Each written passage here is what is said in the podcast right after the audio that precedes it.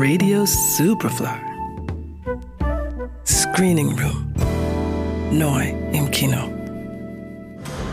Toi, tu vas retourner, tu sais pas d'où tu viens, tu vas rien foutre là-bas.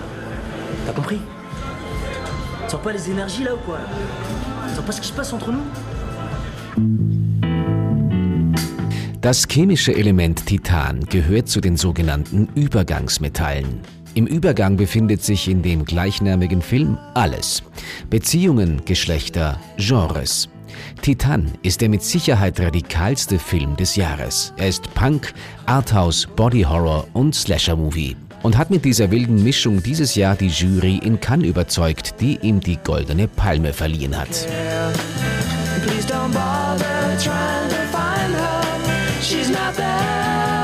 Alexia, die als Kind nach einem Unfall eine Titanplatte in den Kopf eingesetzt bekommt, mutiert zur Serienmörderin. Um unterzutauchen, nimmt sie die Identität des vor Jahren verschwundenen jungen Adrien an. Der gebrochene Vater Vincent hinterfragt das plötzliche Auftauchen nicht weiter und führt seinen vermeintlich wiedergefundenen Sohn in die Arbeitswelt als Feuerwehrmann ein. Doch Alexia verbirgt nicht nur ihre Identität, sondern auch das Kind, das sie erwartet. Von einem Auto.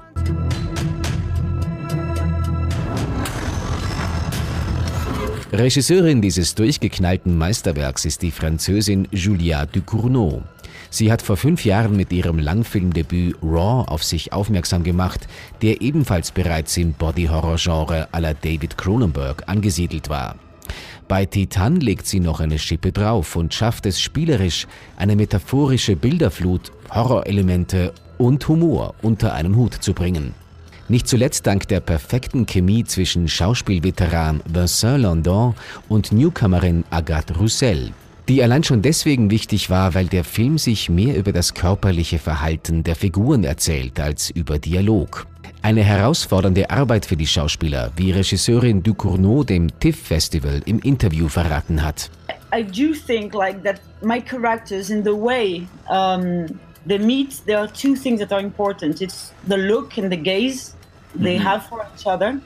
It's everything about the gaze actually first when they first meet, and then it's their body when they are closed in an apartment and also closed in the camera because all the shots I do with the two of them together are quite claustrophobic. So I really push them together.